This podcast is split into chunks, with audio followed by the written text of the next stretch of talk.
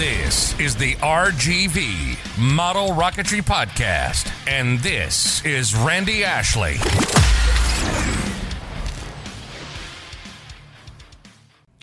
Welcome back, everyone, to the RGV Model Rocketry Podcast. I'm Randy, and today we're going to be talking about the RGV Model Rocketry Club's August launch. It was a low power, mid power launch. We had about 15 people show up. It was uh, lots of fun. We gathered up at a local truck stop to caravan out to the field location. It was as it was the first time a lot of people had ever seen this site. When we arrived, we set up the equipment and got started around 8:30 8:45. The first launcher at the inaugural RGV Model Rocketry Club launch was Stuart Goodrich. Stuart flew an Estes rocket on an A8 3 and had a successful flight. And I believe he said that was his first model rocket launch ever. So that was pretty cool.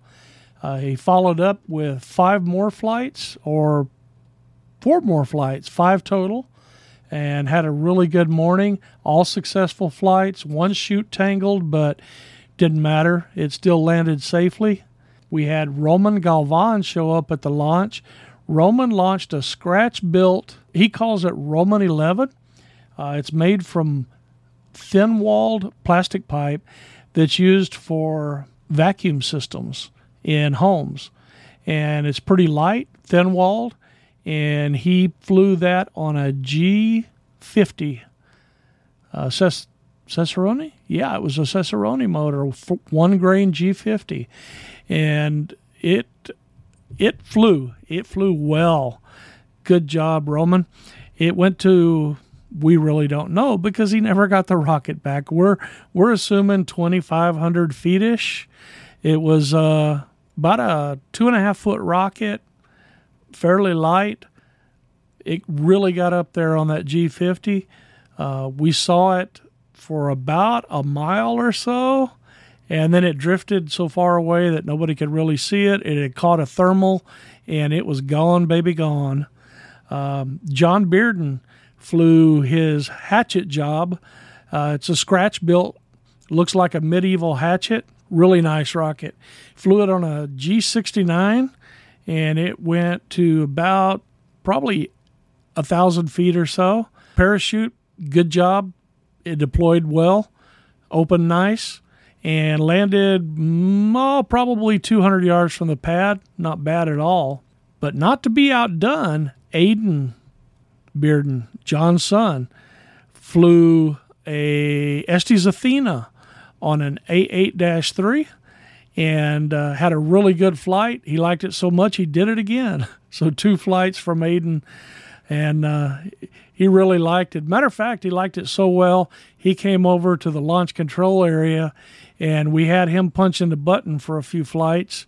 Uh, he's our new LCO in training. We had a total of nine flights. Six were A motors, one B motor, and two G motors. Not a very big launch by most people's standards, but for us it was great because it was our first launch on the reorganized RGV Model Rocketry Club. And we all just had a blast, literally and figuratively. So we look forward to the next one. Our next launch is going to be September 16th. You can find it on the NAR uh, launch postings. You can also find it on our website, which is rgvrockets.org under the launch section. It'll be uh, posted there.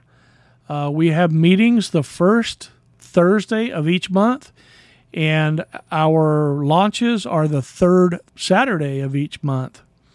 So come on out and join us. Uh, the directions are at the website. And we also have a Facebook group. If you will search on Facebook for RGV Rocket Club, you should find us and send a request to join, and we'll gladly approve you if you're interested in rockets. All right, that's it for this week. Uh, look forward to next week where I don't even know what we're going to be talking about yet, but I'm looking forward to it.